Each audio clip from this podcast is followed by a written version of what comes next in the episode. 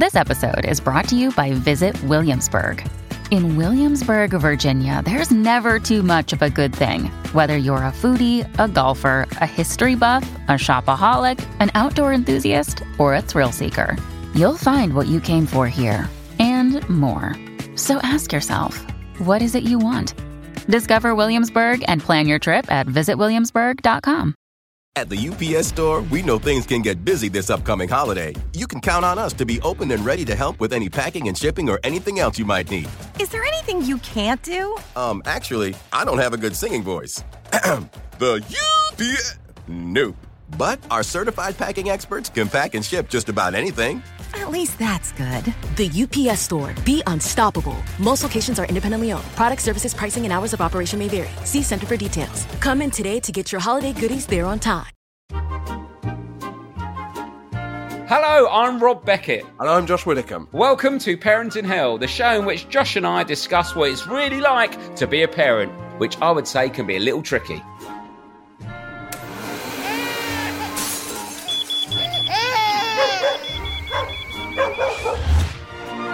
So, to make ourselves and hopefully you feel better about the trials and tribulations of modern day parenting, each week we'll be chatting to a famous parent about how they're coping. Or hopefully how they're not coping. And we'll also be hearing from you, the listener, with your tips, advice, and, of course, tales of parenting woe.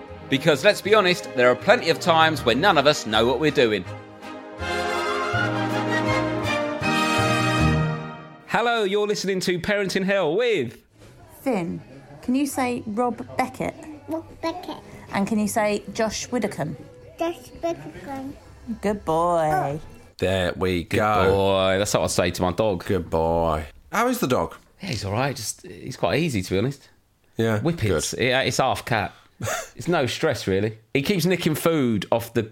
Basically, he don't nick food off the table to anyone apart from my youngest, but that's because she waves it around right in front of his Yeah. nose, and she also secretly feeds him when we're not looking. Ah, so it's yeah, very yeah. difficult to tell the dog off because he's been. Yeah, yeah, yeah. And we keep saying to her, "You're feeding the dog, aren't you?" 'Cause She goes, "No," but then I catch her feed it, so he knows she'll feed him. And also, she's takes longer to eat, and she like floats it around, so she sort of get walks up and leaves her plate empty. Yeah, yeah, yeah. So yeah, yeah, it's yeah. a bit of a difficult one, but yeah, he's all right. He's good. Fred, I'm going to take him for a walk in a minute.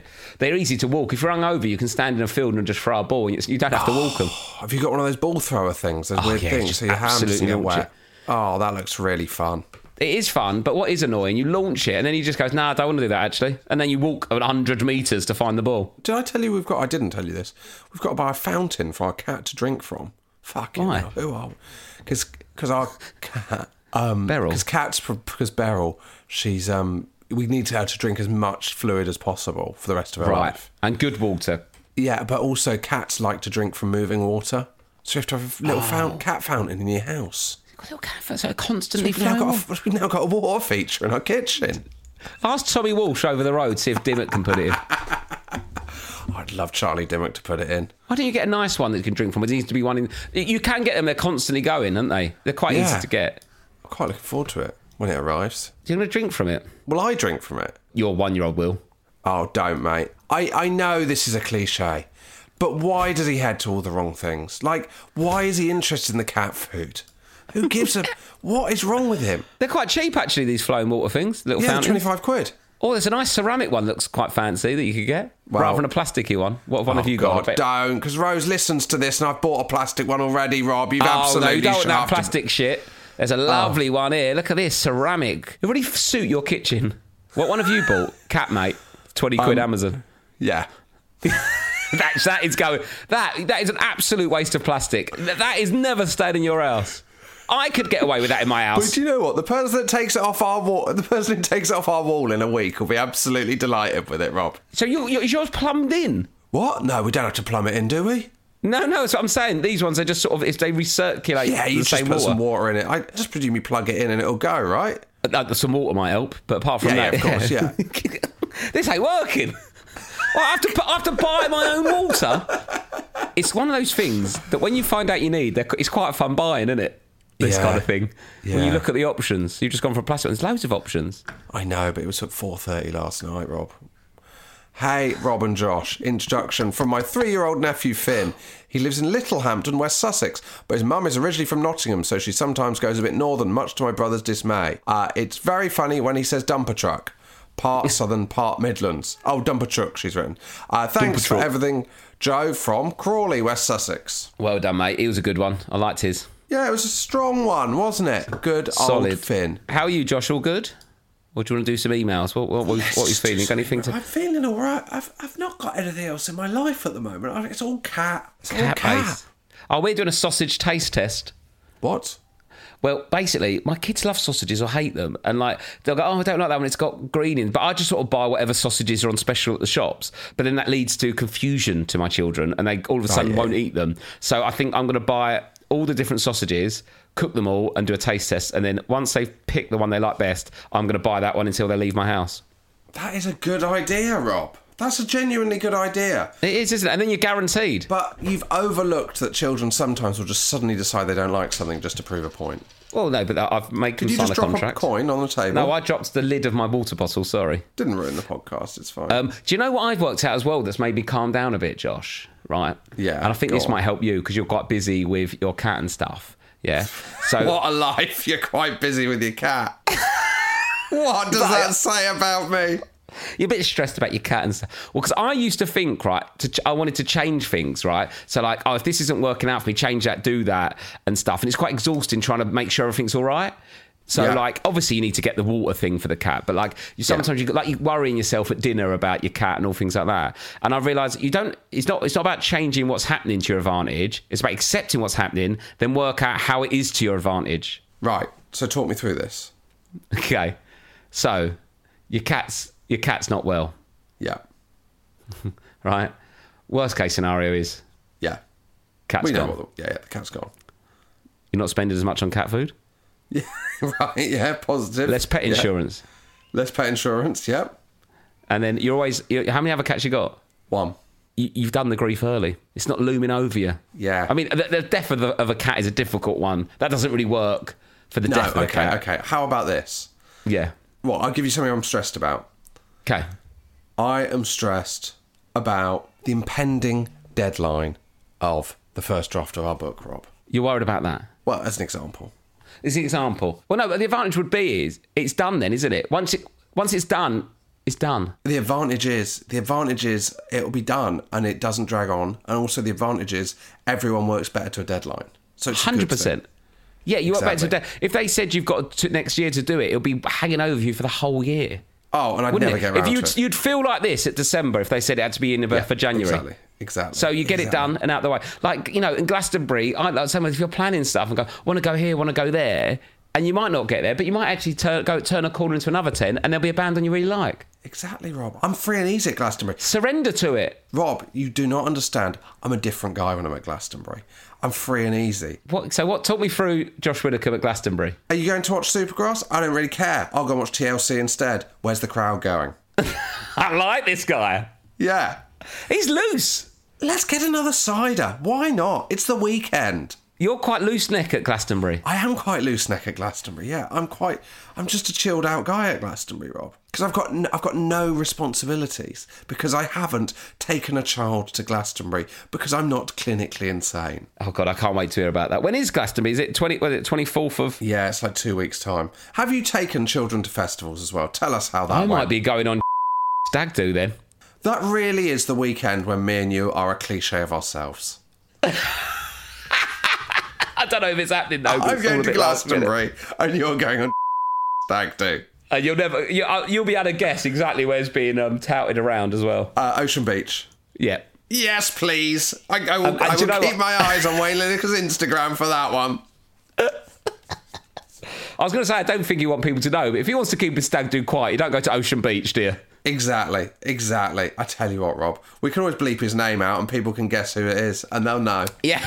Yeah, bleep his name out. That's funny. bleep his name out, they can guess who it is. And if you see me in the street, I'll tell you who. Yeah. Anyway, should we do some uh, emails? Do you want an email? Yes. Hi, Josh and Rob. Absolutely love the show. After listening to the episode where Josh was lamenting how many stairs he had to climb to his daughter's relocated bedroom, I'm here to claim the longest bedroom commute crown. Ooh. At the moment, my two daughters are seven and four, and I are living temporarily with my parents, who live in a beautiful converted barn. Mm. As you'll no doubt know, And they live five five hour drive away with their mum. So I drive for five hours and go up the stairs. no I'm Uh, as you'll no doubt know, barns tend to be rather long, and the quirky layout means that the four bedrooms are split into two separate upstairs areas, both accessed by a separate staircase at either end of a very long house. The spare bedrooms available to us at the time of moving in meant that they are in one section and I am in the other. They are so far away, I have to use a baby monitor so I can hear them in case of emergency, even though they're seven and four. If I do have to go up to my bedroom, my commute is as follows out of my bedroom, along a landing, down the stairs, through a large hall, down a step into the kitchen, through the kitchen, through the dining room, through the lounge, through another hall, up the stairs, along the landing, arrive in daughter's bedroom. How many steps is that? Uh, one, two, three, four, five, six, seven, eight, nine, ten, eleven, twelve. Oh no, I mean actual steps, not the, Oh, not actual the steps. procedure. Oh, I don't know. Are you watching him do it? He's got he's got long legs. Ah, ah, it's Fiona. Oh, Fiona, sorry, So, Fiona. that's, so it's probably shorter legs, probably more steps. Uh, Yeah. Then to get back to my bedroom, I do Women the are small, women are smaller. He's not being sexist. Women I'm are not being sexist. shorter. That is a physical fact. He's not saying he Josh Widdicombe is not saying women can't walk. They can I'm not walk. saying that. I'm, He's I'm not just saying, women can't walk. He's saying they can walk. I'm just saying the average height of a woman is shorter than the height of a man. Yeah. Not me. I'm about Not the you, average no, height of a woman. You're an exception to the rule. You are. You've got the height and the legs of a woman. Exactly. The body, the body of a boy, and the head of an old man. Oh, that is an image. If you could picture that, then do draw that and send it in. okay, yeah, that'd be a lovely little sketch. Yeah, yeah, lovely. Okay, sorry. Um, yes, this week we've got Rich Wilson. Oh, this is a great interview. Really, really good. Really interesting. Well, we always try and get different people with different sort of parenting stories. And Rich is, uh, he had two kids at 20 and 25, and Yeah. he's 50 now. So he's got grown up kids, and uh, he, had to, he had to move back in with his kids at one point when he, because he separated from their mum when he uh, separated from another partner. Um, so he moved back in with his kids, which was quite interesting. So yeah, he's a really funny bloke, comedian, and uh, and dad of two men. He's a dad of men. Do you want to plug his podcast? Oh yeah, Insane in the Men Brain, really good podcast. I've I've been on it, and it's um, him talking to comedians, and it's really funny, but also talking about male mental health and stuff like that. But um, yeah, it's not it's not a serious one. It's fun and funny, but they do touch on that, which is good to talk about mental health. This is Rich Wilson. Rich Wilson, welcome to the podcast. I've been wanting you on for ages. We Oh, go back mate, a long way. Me too. do. Just that's an awkward situation. No, there. no, no, no. I'm not saying Josh has been against it, and I've had to sort of lobby Finally, him. my resistance was broken down, and here we are. You're like an you're like an MP that has to pretend they wanted, you know, the uh, this, a certain rule coming in. I don't know. I did vote for that. Actually, I was away doing really important work. Um, no, I, I've always wanted you on. Um, I did your podcast. You've got a great podcast, Insane in the Men Brain, um, That's it. Thanks, mate. uh, which is a great. It's a great podcast. I've been on it. I, th- I don't know if you've been on it. Have you, Josh? No, that's why I won't want it. That's why I don't want him Again, on again, this. he's not. He's not very pro Rich Wilson, but that's something we can address. I'd love to have Josh on. Josh would be I'd love to do it. I'd love to do it. Rich, you won't remember that you uh, compared a gig I did, which was one of the first gigs where I thought I'm onto something here, which Oh, was really? outside the box, and I, and I, it was the f- first time that I actually, after about two years of scrabbling around, fucking around, I was like, I'm all right at this. So you suggesting you saw Rich perform and you thought, yeah, I can do this? Because again, it's Come not. on, It's not oh, looking great. now, Rob. That's why I used to be like up the creek. I was a barman. I was like, "What is this? I could do this." Yeah. Well, yeah, because well, we've known each other years. We grew up, well, grew up in the same area, Rich, and did Did you? comedy for years. We used to drive each other to comedians football in Crystal Palace. Um, But you, because it was weird when I first met you, you already had grown-up sons. So what's your what's your child situation for the listener? So uh, I had sons. I had my my first son when I was 20 years old. Yeah. Um, he's now he's now 30. Oh wow. Yeah, and uh, my other one, I had him. Uh, how old was I? I was 25. So yeah, he's he's um, yeah he's 20, 24, but 25 in July. Right. I wonder if 30 is the oldest son we've had on here, Rob. Oldest child we've had. Are you? Uh, what are you trying to do to um, Rich's self-esteem? I'm trying to give him a little victory here, Rob. Oh, a little bit. Okay, sorry. Like, hammering him. now. You're also the oldest person we've had on Rich. How does that make you? No, we haven't. No, Jonathan Ross was on. His kids are a bit younger, I think. Yeah, I think they are. Because we met, we met probably what 10, 12 years ago. Would it be Rich? Ten years ago? I remember. I seem to remember you. You helped. I think you helped me move house, or you helped with a mattress or something. Yes, I did help. Yeah, because you live around the corner. Yeah, because we used to This is the most gigs. southeast London Sorry. story I've ever heard. Well, no, we used to drive each other, take turns driving each other. Normally, Rich would drive me to football at Crystal Yes. Palace, but I helped you move a mattress in my car. But I remember at the time, like you, you had like kids that were twenty. And I was about twenty three, and um and stuff like that. And you was managing like you know because you you started off just working behind the bar at a comedy club, and then Yeah. how old were you when you did your first gig? Uh, so it's 32. Yeah, so you did it a bit later, did it that way round. what did you do before that? Oh man, all manner of things. I was a bus driver and a van driver, and dug holes in the floor and I've painted walls. And there's a, a well documented story of me working in a gay sauna for a bit, and I've worked everywhere. yeah. That's kind of just when people saying comedy. I never even knew. I didn't. I didn't have designs to be a comedian. I just of loved comedy, and I and I could pull a pint. So I ended up working in the comedy club, and then suddenly suddenly got famous with some of the comedians, and they were like. You could probably do this, and you could earn a few quid. And I was like, "Yeah, go on then." And I just started doing it. Amazing. It takes a lot of hard work to make it look easy. This Mother's Day, Duluth Trading Co. can help you give her something that keeps up. Whether you prefer to shop online or in store, Duluth has a motherload of gear, goods, and gifts to keep her comfortable and capable, no matter what needs doing. With Duluth's problem solving details and legendary durability to boot, you'll finally be mom's favorite again. Check out DuluthTrading.com for all your Mother's Day gifting needs. When you need mealtime inspiration, it's worth shopping Kroger, where you'll find over 30,000 mouth-watering choices that excite your inner foodie. And no matter what tasty choice you make, you'll enjoy our everyday low prices, plus extra ways to save, like digital coupons worth over $600 each week. You can also save up to $1 off per gallon at the pump with fuel points. More savings and more inspiring flavors make shopping Kroger worth it every time. Kroger, fresh for everyone. Fuel restrictions apply.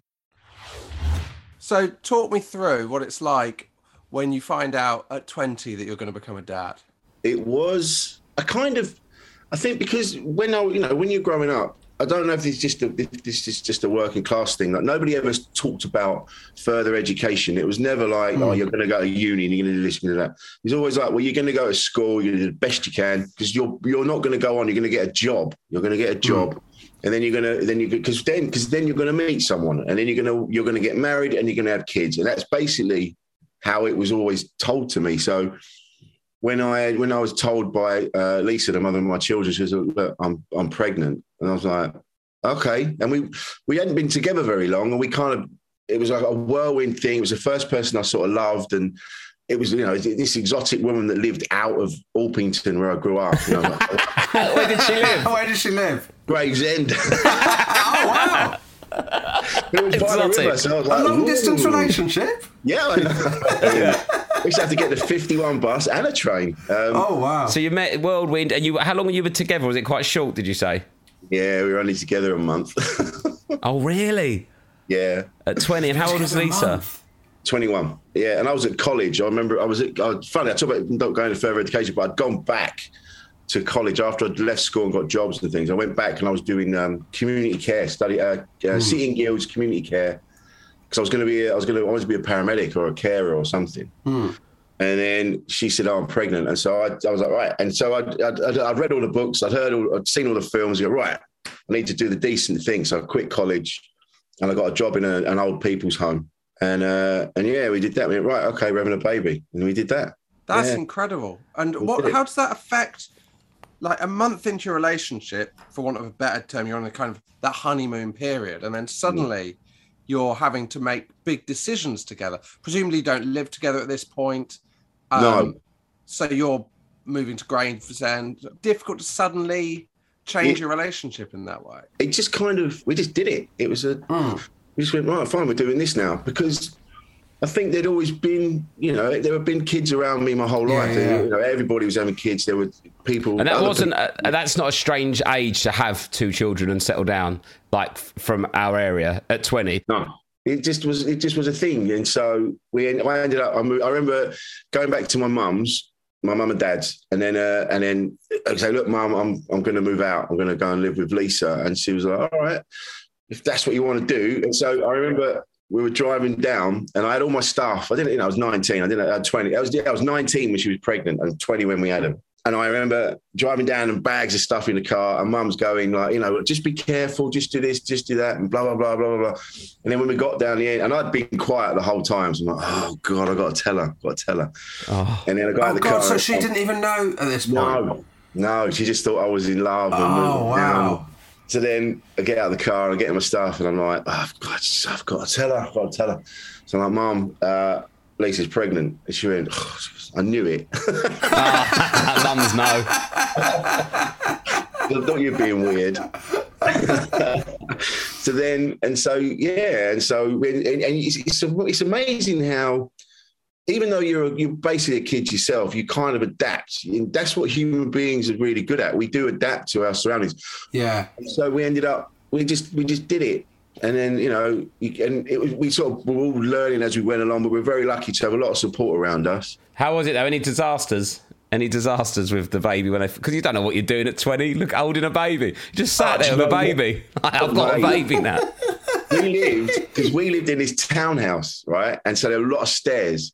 And we had those, you know, those walkers you put them in, those little wheel, and they wheel themselves around. Like it's got a tray on the front, and they push themselves around. Yeah. I remember he was his name's Keanu as well. I'm so glad Keanu turned out to be a legend and not a pervert. oh God, yeah. Imagine. Oh no, the names you could have picked. Oh, but the thing is, because Lisa was very spiritual and she was into crystals and all that sort of thing. And Keanu actually means something like rain over the mountain or something like that. So she was like, oh, yeah, we should call him that. And just, but uh, yeah, so Keanu would be in this little wheelie thing. And, uh, and I remember I was in the kitchen and she kept going, keep an eye on him. I'm getting in the shower. I'm like, all right, all right, yeah, yeah, yeah. And I'm making a cup of tea or whatever I'm doing. And then I just heard this, bum, bum, bum, bum, bum, bum, bum, and Keanu going down the stairs. Oh my God. Did he stay upright? Yeah, yeah. He got wedged in the banisters halfway down. Oh my god! the thing is, though, if you're like 20 and you're skin and you've got you're in a, renting a townhouse, whatever you was in, you can't. It's about 15 stair gates you need, isn't it, in a townhouse? we had to keep moving it around depending on what room we were in. Is that what you did? So if you're in the kitchen, you put one. Yeah, they put it across the kitchen door. If you're in the lounge, put it across there. Amazing. So, and so, like you, because then they would have been like when you were like 35, they would have been 15, 16, and they're like your mate then. So, did you ever feel like they were like your mate as well as your kid because you were so young still? Absolutely. Yeah, even now, even now, it's like, you, yeah, there's because there's that there's not that big a gap, so it's really cool, you know. And and what's cool as well now they're older and they've got. Well, don't realise you still worry about your kids. They're your kids. They never will not be your kids. But you you don't you don't realise that they've got their own thoughts and opinions on things, and they, they've sussed out the world around them for themselves, and you know they need you, but they don't need you. You know they're, they're, they're grown ups in their own right. And I remember what you can do now. You can kind of you get like an assessment as a parent. It's like, so how did I do? You know, like you get like you get an appraisal. Well, have they given you feedback? you kind of go because I was worried that I because you know it- like Lisa and I stayed together for a couple of years, and then we spent most of the nineties getting back together and splitting up, and and then and then Bailey came along, and then you know we and we got back together and we split up and we did all that, and then you know again I was I was still young. There was a lot of I still felt I needed to do stuff that I hadn't done when I was younger, and and so you make mistakes and you, you know you, you fuck up a little bit. But then, and then I remember saying to the lads, I was like, I just, I feel like I could have been better. And they're like, what are you on about that? You know, despite everything, you were still around. You know, they used to come to me every weekend. My partner at the time, uh, we used to, we, we got this house. It was like a ski chalet in the middle of nowhere in in uh, in Caterham near Croydon. So there were no neighbours. There was all this wood, and there was like there were deers in the in the in the garden, and there was all manner of uh, animal life and snakes and all sorts. And they had the best time. And they just went, "No, it was great, Dad. It was great." Yeah, and you were beating yourself up the whole time. Yeah. Did that because when you're splitting up and you're getting back together and stuff, was it difficult to? I know people that have split up recently and stuff, and it's it's really it's difficult to put the kids first and take all that personal kind of Yeah. uh, problems away from them and keep them insulated from that. Did you find that was a kind of really at the forefront of your mind? we were really good actually, Lisa and I. This, even if even at points where we just despised each other and Yeah. really hated each other, we, never used the kids against each other. It was never like you're never seeing your kids. You never, you know, it was all.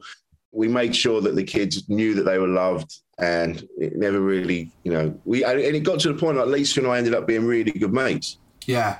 We actually, despite everything, and despite how young we were when we met, we actually were quite mature going forward. You know? We had our moments, of course, but it, those no those moments normally occur when like the either one of you starts seeing someone new, and then that person's introduced to the kids. Did that was that a problem? You know, I've had friends where that's always that's sort of been an issue in the past, where like it's all sort of gravy until someone gets a boyfriend or a girlfriend, and they get introduced to the kids, and that's where it gets a bit edgy. Well, do you know what? It's funny. It would normally be the other way around. Like I would meet someone, or or, or, or Lisa would, but then because Lisa and I were really close, sometimes it would affect the new relationship. Because I just thought that's what you did. I was like, look, despite what, no matter what happens, Lisa and the boys are what's are the most Yeah, important. of course. But I love you, and this is great, but. I, I need to take care of them still. There was still a sense of Very intense way to open a first date, Rich. Very intense. just that I like you, but just so you know, Lisa and the kids are more important than you, and always will be. is it my is it my Tinder profile? Yeah. George sparkling or fizzy water? You will never match them. But um, do you want to go? oh, so that so you had that with your like new partners would be a bit like, well, what's going on here? You're a bit too pally pally because they'd feel insecure as well. You know, it's, it's easier for the new person if the if you despise your ex, isn't it? yeah. Yeah. But then you know, I, you know, I was very lucky as well that I'd met I'd met people that were very accepting as well, and you know, they it, it, got, it kind of became a really nice sort of unit. Everyone, you know, everyone sort of got along. It was very nice. Really Did the nice. boys ever kick off with new people? Well, You know, when they were teenagers, were they ever difficult? No, but I did realise there'd been there's been a couple of relationships where they didn't like the person, and I didn't realise until after. Oh, really? And they, I was like, I, re- I remember the last couple of years, and I was with someone, and I, I never saw him. I never saw him, and I'm like, why don't you come, come to the flat? I live in a really nice place. You should come down. You're like, yeah, Dad, yeah, maybe, maybe. And it's not too hard. like, oh yeah, she's a dickhead. But they kept it quiet. Yeah, and I'm like, all right, oh, I didn't realise. Oh, Dad, it just, I'd rather just, you know, we didn't know what you were doing. yeah. What's the like? There's this kind of big thing where it's like when they're 18, I'm going to take them for their first legal pint and all that kind of Oh, stuff. yeah. Did you do that? My so Have you been yeah. on the lash with your son? Do you know what? It's funny because my youngest Bailey, I said to because I well, the way my father and I stayed connected, you know, was was through music. So we'd go and see bands together when I was growing up. Yeah. So he introduced me to all manner of amazing bands like the Damned and all these other cool things. But and so I thought I'd made I knew Bailey was more into his music than Keanu was. So I thought, oh, maybe I'll do that with Bailey. And then, but he was never interested, never interested. And then one day I, I said to him, why don't you have a pint with your dad? He went, because dad, you used to come in and you'd had a few. He said, and you you'd come in and you were just like bouncing on the bed and you were mucking around. He goes, and it, it frightened me a little bit. And I'm like, oh. I was being because I was exuberant. I was Yeah. you know, pissed, and I'm like, hey, get up, come on. He said, and it really troubled me. Oh, God. Blimey. oh shit, sorry. He's all right now. We've had a pint now, but Yeah. I tell you what, though, you're a different parent to me because if I come in and they're asleep, there's no way I'm going. Yeah, get up. Absolutely, absolutely I like to not. play with the cars. and yeah, we I, I've got a really good relationship with my lads, and they it was really funny. Like I said, they they kind of they worked it out for themselves. They know what's going on. They have a good idea about what's happening polit- politically and and you know all the changes and things like that. And and they did, I remember hearing young my youngest Bailey saying to his mate, he goes, "Well, you know, the thing is with Dad, he just needs a little bit of looking after." Oh God. How did that feel?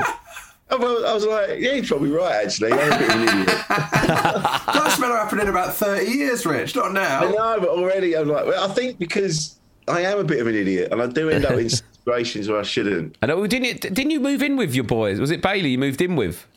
So it was, so Keanu lived with me in Greenwich while he was, he was studying to be a dancer. And then when India and I sadly broke up, I ended up, I moved in with him in uh, Bounds Green. What was that like, being the tenant of your son? Did you have to pay housekeep? It's a, yeah. it's like the because people talk about moving back in with their parents, but not their parents moving back in with their kid. No, I know. It's a weird one. It's funny because I was like, I didn't charge you rent for two years, you cheeky bastard. How how did you did you come to him and go, I need to move in, or did he go, Why don't you come and move in with me? they knew there were, they knew there'd been issues, there'd been problems, and they just said, look, if you need anywhere to stay, Yeah. then we've got a spare room. Come and stay with us. And then one day, it sort of everything sort of came to a head, and so I, I went over to Bounds Green and just went, look, can I stay for a bit? And then I ended up staying. I ended up living with them for. We stayed in Bounds Green for about six months, and then they were like, "Oh, this is working really well. Why don't we get a flat together?" That's great. So who's we? Is just you and Keanu, or did you? Did she go- and his and his now wife Mary, and it's Mary sorts everything out. This isn't my my lad's more like me, so it's more merry. But listen, uh, you're a pair of idiots, but I'll take care of this. So she found this really good flat in uh, Crouch End. and We ended up living there for a year. It's brilliant. Oh wow. So how does it work if you're living with your son who's in a relationship? You're single now. You meet someone. Do they come back to the flat? the real role reversal. Yeah. What? Yeah. What? are And you're creeping in, telling her to inquire. And what is your is your mum or dad living there? No, my son.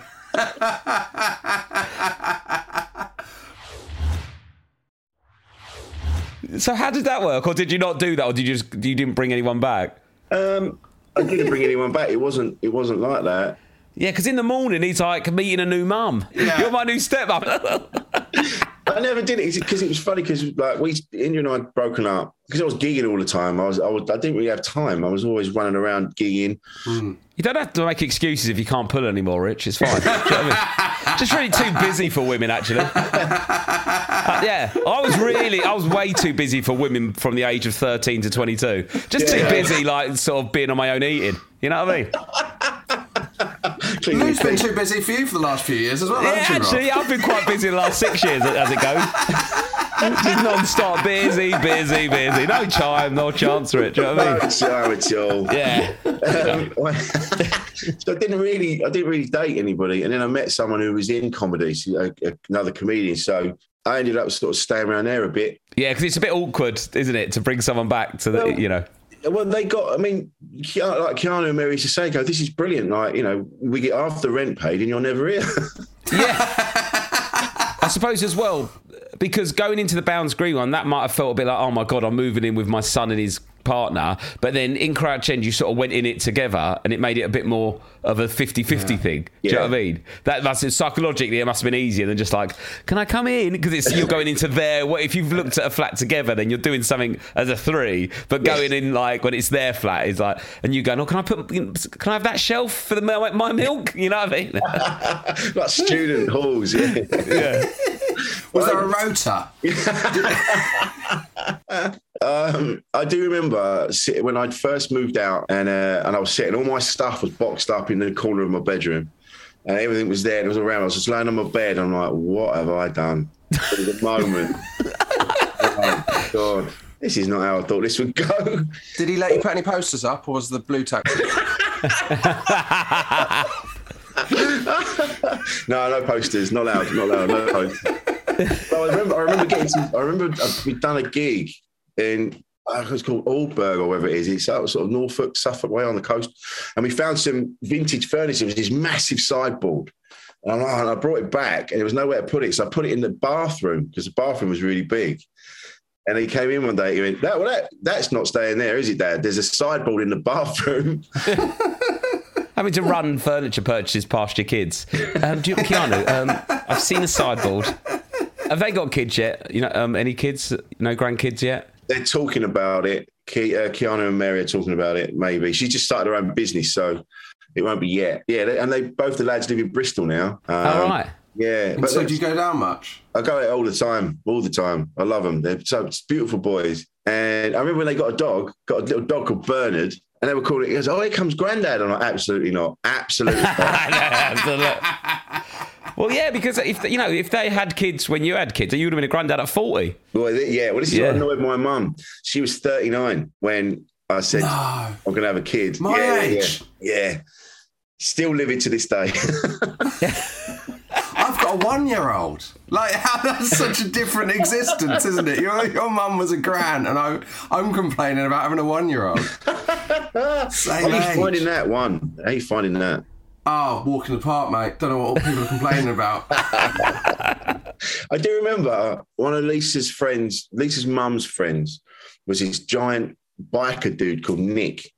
Very imposing dude. He was massive, and he had like proper Hell's Angel arms and the the mullet, and the he was huge, but such a gentle soul. And I remember when it was all when it all started and it was all kicking off, and Lisa was getting pretty big. And he took me to he just took me to one side, and he went, he goes, he goes, how are you doing? I'm like, yeah, I'm all right. He goes, goes, because I realised that no one's no one's going to ask you this. It's all going to be about the mum and the baby, which is as it should be. Like you know, he's like, no one's going to. No, it's not about you anymore. He said, so Yeah. are you all right? And I'm like, oh yeah, I'm getting my head around it. He's like, that's all right. He goes, you can talk to me whenever you want. And he used to take me out. It's this like Trans Am, this American car, and he used to take me out in that.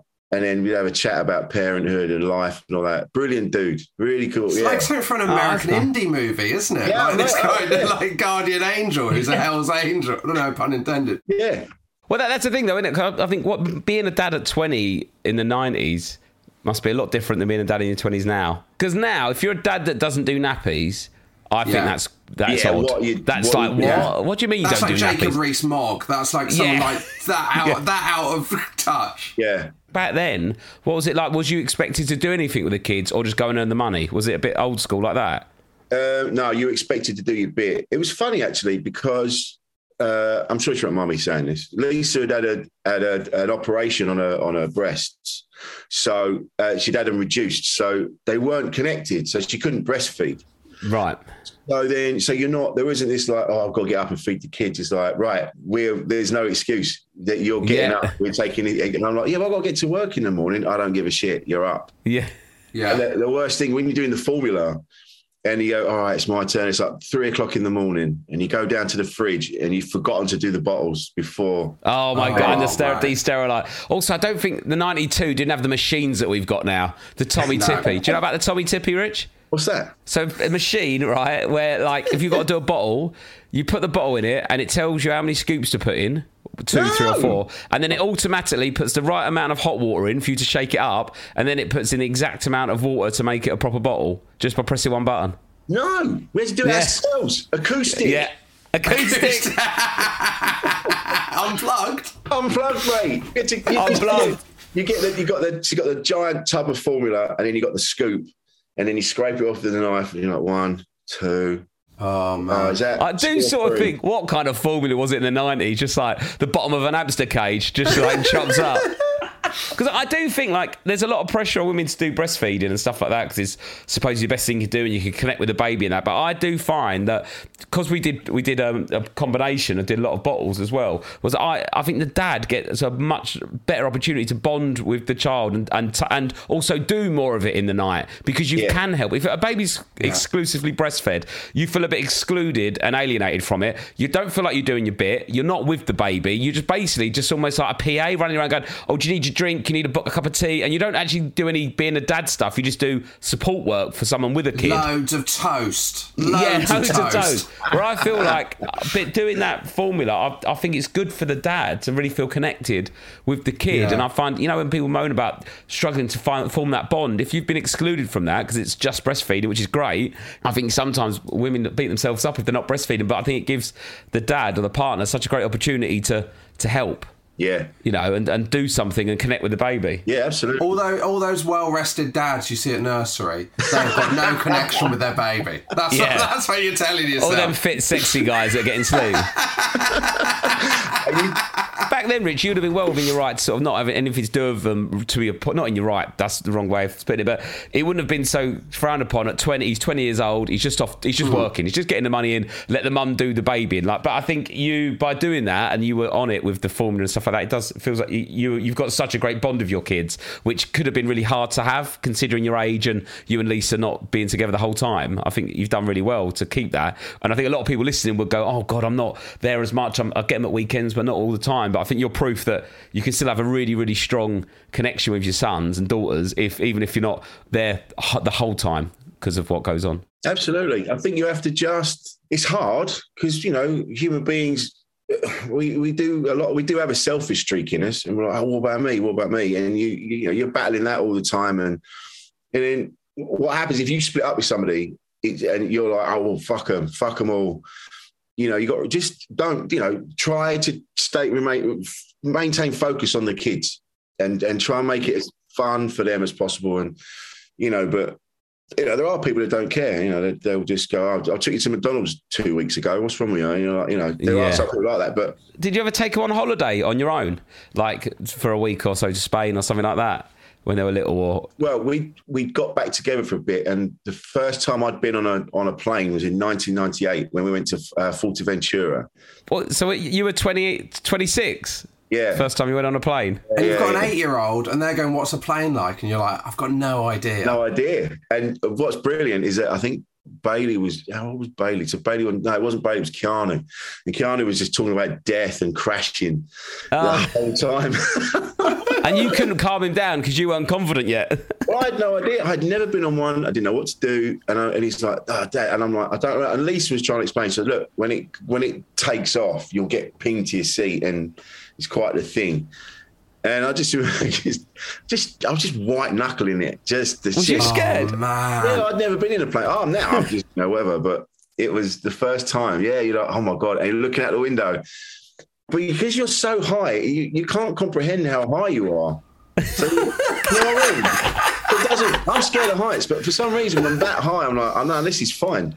Yeah. Yeah, I never get that when people fly to places like Dubai or New York and they just go up a really tall building. I'm like, you've been higher on the way here. what what's what are we doing? Been, and, and if you didn't see it, you're going to be higher again on the way back. That's guaranteed. If I know anything about going to Dubai, I will be in a plane there and back. Do you know what I love? Is that everyone's so we had the London Eye, and then now in, in every major city in the world, there's a there's an eye. And Yeah. it really makes Yeah. me laugh when it's like, all right, London, pretty, you know, there's some things to see, or you know, or where, or wherever. But I don't know, going on the going on an eye in like I don't know Bradford. no disrespect. to Bradford. Yeah, hopefully, if, if you squint, you can see Leeds. Something to look at. no offense, Bradford. Love you guys. Yeah, Yeah, big up, other big up. Bradford. Look forward to Bradford on tour. That's going to be a good one. yeah. no disrespect to the people of Bradford. So let's go through some of the some of the kind of things that me and Rob had parenting wise. Yeah, yeah, yeah. Isofix, Isofix. Did you Yeah. have Isofix? No, what's that? Oh my god. We just about had cowpole.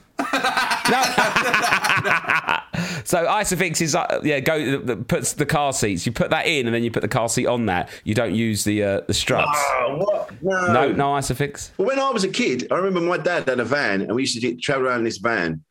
And uh, my dad got deck chairs and put them in the back of the van. No. Yeah, yeah, yeah. He didn't even bolt them in. We used to have to hang on to the to the seats in front with mum and dad. Amazing. Yeah.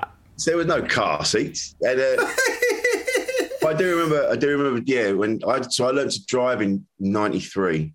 I remember the first time trying to put the car seat in. And it's one of those ones where you put it, you can put it in the front seat and then you put it facing the other way, which I don't just with you know with the airbags now. Imagine that flying out. What about what about pram? What was that like in the? Oh yeah, no, pram was all right. We were lucky enough to my my mum bought us a bought us a decent pram. It's one of those ones that you could kick open with one leg. Oh, very modern. Oh, in 1992, Oh, yeah. that must have made you the king of the walk. you just go like jingling this up and the kids in it and you know but um, yeah we never had technology like you've got now Mate, join the revolution. You need to have another kid. You'll love the technology so much. Yeah, it'll be like you'll be like, this is so much easier now. So the big one is, if there was something wrong, you couldn't Google what it was. no there were no, No. Google. There was the odd book of like how to raise your kids and all that but you kind of just figured it out like you took advice from all the other parents around you your mum and dad and, and who would no disrespect love my mum and dad but were very wrong about a lot of it then they were taught by by parents that were during the war. Yeah. You know, who'd been in the war, so you know they had, they were very they're a bit more robust with their parenting techniques. You know, it, it, it is a bit more a bit, bit more hands on. And what was the kind of situation with sleep in those days? Because I've heard basically some. It seems like people just left the baby and then it was fine. Until about 2001. That's how it seemed Yeah. to me. There was that. Was it called cry? Um, cry. Crying Out. Yeah. Cry just- Out. Right. Yeah. But that's you know, that's so. When you first had, when you first take that the baby home, and I still remember it was such a beautiful moment. I remember laying him in his crib. We had a little light on the side, and what my mate, who was a plasterer, had built a dividing wall in our with his big bedroom, and he'd built a dividing wall, so he'd sort of called it off the side, and that was the little baby's room. And I remember being in there and just looking at him, and just, and he was like gently snoring and just, you know, doing baby noises. And it was one of the most beautiful things ever. And then when they start crying, and you're like, "Oh my god, I don't know what to do," and you sort of, you, you, instinctively you pick it up, and then you're like, "Say, all right," so you change it, you feed it, and you do that, and then it. I don't know. It just uh, we had it in. We had Keanu in the bed a lot. Yeah. Just, Yeah. just- it was no, I just couldn't. I just couldn't do it. I didn't want to. You know, didn't want to.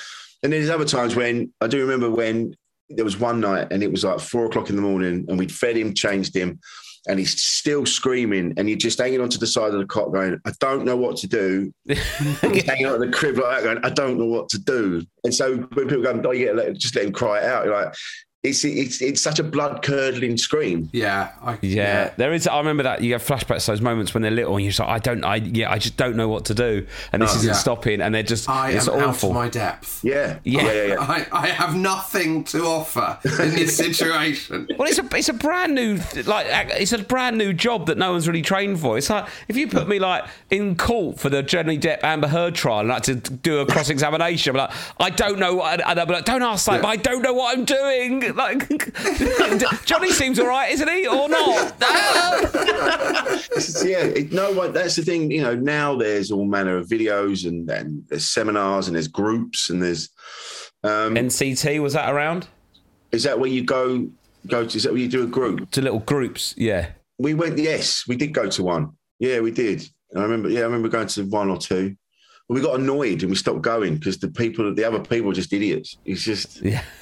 You oh, shut up. They're just No WhatsApp groups though, which I think is a blessing actually. Yeah. I wish Yeah, I could go none back to that time. Yeah, see, that's it. There was none of that. There was wasn't the internet. Oh, it sounds so archaic now. Thinking It back, does Yeah. feel like we're talking to a kind of a mum from the 60s at the moment. Like, we're like, we're like asking you, what was life like before the internet, Rich? Like Tell Nicholas us about this magical world. Yeah. yeah. When he comes back during the war. I do think, and I think that's why this sort of podcast works, where you, there, there, there wasn't anywhere where you could talk about it, as like and well, how you felt and what was going on, and other people that were experiencing it. Unless there was someone within your immediate family that had a baby, yeah. what do you do? It's different when they're at school because you get the other school parents and stuff. But when they're at the baby stage, you're a bit alone because who's got a baby? You can't just go up to another person with a baby in a coffee shop and go, "Is yours being a shit as well?" You know what I mean? Like, Yeah. I'm at the end of my tether because everyone's going, "Yeah, I'm. Go- it's going great. I love it. Isn't it a miracle?" You're going, "I'm fucking tired. I don't know what to do." And it's funny where because you do, you feel like you're on your own because all your mates, you know, I was we were young. She was 21, I was 20. You know, all your mates kind of they're off. They're going to Ibiza and they're doing whatever Yeah. they're doing. Did you have FOMO with stuff like that? I know FOMO hadn't been invented by that point. No, there's no FOMO. no such thing as FOMO. it was just pure, simple jealousy back then. None of your complicated FOMO. shit. jealousy, green-eyed jealous. Yeah, that's because it. Old also the '90s, that really like to be, you know, to be 20 in '92 is probably Oh, one of the oh, best God. times to be 20 over a hundred years. You basically got Yeah. for the next 10 years, you're going to have Britpop, and then the Millennium, and all that 96. stuff, and. Euro '96, all that built Yeah. up, and then you've got you're you're like, oh my god, this is unbelievable. But then you've got these two kids. Yeah. I think that was half the problem was that the 90s was so great. You know, you're you're still young and you're, you're but like you've just said, you're battling those feelings. Oh, I want to be out. I want to be doing this.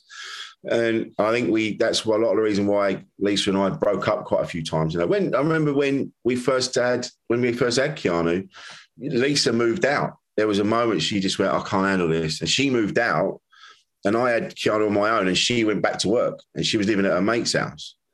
And so we sort of back and forth the whole of the 90s, you know. And so, yeah, it was a weird time. I think that's why the year 2000 we broke up properly. We went, that's it. It- This isn't working. Great way to bring in the new millennium. Yeah, that's is it. You know what? New, new millennium, new start. Do you know what? New Labour didn't change anything. Let's break up. Tony Blair promised. Wow, so much pinned on that man, and he let us all down. this is fucked. So yes, we ended up we ended up breaking up in 2000, and then uh, I ended up, yeah, I ended up kind of going back and trying to relive bits I'd missed. Yeah, is there times when you're going out in your 40s because now your son's 20, so you don't have to get up, when you're catching up on when you were 21? Yes, there's a mo. There are some moments, and you. I yeah, I remember being out and just I'd been out all night, and, and I knew they were. I was, I'd been out all night, and I remember going home, and they're like, "Yeah, the boys are coming over uh, later on." And oh God, and I was hanging absolutely. Yeah. hanging. And I came in, but because they're, you know, they were of the, of age sort of thing. And they, I walked in and they went, and they just went, "What have you been doing?" Oh, how old were they? They're like late teens, early twenties, and they're like, "You're right, Dad." Oh, I'm like. Oh, "Yeah, God. fine. Yeah, fine. I'm, I'm good. I'm gonna have a shower. They went, you just have one. I'm like, you're all right. All right. he just had one. Because I'm, I'm thinking about giving up drink because I just can't handle the hangovers anymore. But do you get a second wind when the kids are teenagers then? Because mine are six and four and I can't do it. It's, it's game over. You'll get. You might do. Yeah, you probably will. You'll get a, a burst of like. Yeah, it's, it's suddenly out of nowhere. You'll be, you'll be, yeah, this is great. But then Back on again. I have to drink in such a controlled situation where I know that, the, like, I have to have in my head gone, is tomorrow going to be okay? The, the Oh, idea yeah. of, you know, like the impromptu pint. I've not had an impromptu pint since, like, pre Brexit. Like, there's just, like, the idea of just being hungover is such a kind of military operation now for me. I just can't do it, Yeah. really. Oh, oh God, you, you can't you can't be hungover. You got little kids. You can't. You No. just, it's because when you have, what people don't realise when you have kids, your life is over, and I don't mean uh, that in a bad way. It's not about you. No, no, that, that, that- you don't mean that sentence, your life is over in a bad way. No. I mean, I mean, it's not about you anymore. It's about the Yeah. child. It's about the Yeah, children. totally. And you are you're that's it now. You, it's just twenty four seven kids, and yeah, that and of course that's stressful. And you get those points where you go, oh, what about me? I'm still a human. I'm still a person. Yeah. I've got wants and needs. But then that's why I want another shower. Third of the day. Just let me be. Stop judging me. You'll get, but this is why things like you know, for one, for better example, going to the football or having a night off, whatever you're doing, it's just you know, you love kids, you, you love your kids, you die for your kids, of course you will, but you you know, even with your best mate, you don't want to be around them all the time. Normally, we'd say uh, we'd end with um, asking if there's something about the parenting of your partner that annoys you that you've never brought up. Now, obviously, in this situation, I'm going to give you the option of either talking about your your the mother of your children, your ex who you get on very well with, or anything about your flatmate, your child that annoys you as them as a child that you've never brought up. I think the fact You got to pick your battle wisely here, mate. It's going to be a tough. It's your ex-wife or your son. That's what we're going with. Ex-wife, ex-wife, ex-girlfriend or son. Oh my god! Do you know what? I think he needs to be a bit more. uh, He needs to be a bit more tidy. Uh, I think he just sometimes I'm like, mate, you're gonna have to just tidy up a bit. That pube on the toilet has been in there a while. You know that's. It's not another Worrying one. about your That's son's the same one. pubes, though. That is a weird world, isn't it? Your son's Worrying pubes. about your own son's pubes. Do you know there was once I went into when he lived with me in Greenwich. I didn't know he was in, and I'd got I'd come in and I went to go in the bathroom, and he he was in the he was in the bath. I didn't realise. I got out and I was sorry, mate. I came out and I saw his I saw his willy. and I was like, It's grown up, Willie. mate, wicked. Yeah, it was Respect. There was a weird sense of pride. I'm like, I made that. yeah, yeah, but to, to see him in his in in his In his prime, were you about In to his say? In his, prime. In his prime. like seeing Diego Maradona at the Mexico World Cup. a pivotal moment for everybody. It will- it will- you knew where you were when you saw your son's cock for the first. like watching the Beatles perform on the roof of Apple, basically, wasn't it? Bigger than yours, Rich? yeah, unfortunately, yes. But, but the thing is, the, the next generation are always bigger. Like my lads are Yeah, both. yeah, yeah, right. yeah, yeah, right. Natural selection, is that how it works? You know, that's what it is. You know, survival of fitness.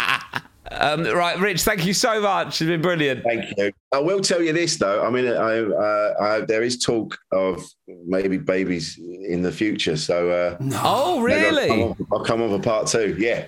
So you're you're not out. I thought you were out. You're back in the game. Well, I've done my time. I feel like I've had a nice, I've had a nice run. I've, I've made up for lost time. The FOMO's gone. I don't, you know, I've done all the things I want to do. I think it's time wanna to settle down now? Settle down at Amazing. 50. At fifty, yeah. another kid. Well, if you if you if you have another kid, definitely back on. Good, good luck. And um, yeah, I'll give you a, your podcast, Insane in the Men Brain. Give that a listen. Talking about lo- talking to mainly comedians about men's mental health. It's funny as well, yeah. but it's also all very married- interesting. Yeah, it's almost. married stuff. But I'll have to get you on, Josh. Let's get you on. Yeah, well, up for that. Cheers, Rich. Thanks, boys. Bye. Richard Wilson there from, Not from One Foot in the Grave. Grave, yeah. Yeah. That's what he said when his wife was pregnant. I don't believe it. Anyway. Oh, God, where, where was that an hour ago? Bloody hell. Oh, God. Um, he's a lovely bloke, Rich. So funny. Yeah. What a great story. Yeah, he's just sort of a very, quite a free spirit, just sort of quite floaty around Yeah. and doing different things, but having a kid at 50 potentially. What a part two. Could you imagine moving in with your daughter, Rob? I mean, I look, the, I think the Bounds Green move was a real low point for him, and I think he'd agree to that. Yeah. But then once they went, look, Yeah. okay, if this is what we're doing, let's get a lovely big flat in Crouch End, and it'll be nice. Yeah. How would you have been at 20? What's quite an interesting thing for our listeners to do Hmm. is trace back through some relationships you've been in for just a month and imagine what your life would be like if you two had Oh now God, had I've a just child. had one, and I just actually felt physically sick. It was actually a cold shudder come over me. You know, like in a in a in, a, in a, in like horror films when you find out the killer's your husband or wife, or you know, like they're in the ha- and they're in the house. So basically, you get a text message and go, "He's the killer," and you look up and you're making him a cup of tea, and he's stood by the knife drawer. oh my god. I, you know what I would have been? I would have knuckled down and ended up. I wouldn't have done comedy. I would have ended up really pursuing some sort of office job or sales job, and I would have got loads of money and provided, and I would have been really unhappy. and I would have just muddled through, and then died at seventy, looking back and gone, only if I rubbered up. but. That's me. Rich has made a much be- better success Yeah, of his life and seems a lot enjoyed it. a lot. about it, doesn't he? like, Yeah. yeah, a lot happier. But um, yeah, what about you, Josh? One month What, at relationship 20? At twenty. One month relationship? Fucking hell. I'd have killed for a one month relationship at 20, I'd have killed for a 30 minute, 30 second one. uh, but right, Josh, I'll speak to you on Tuesday. We've got lots to catch up on. Bye. See you then.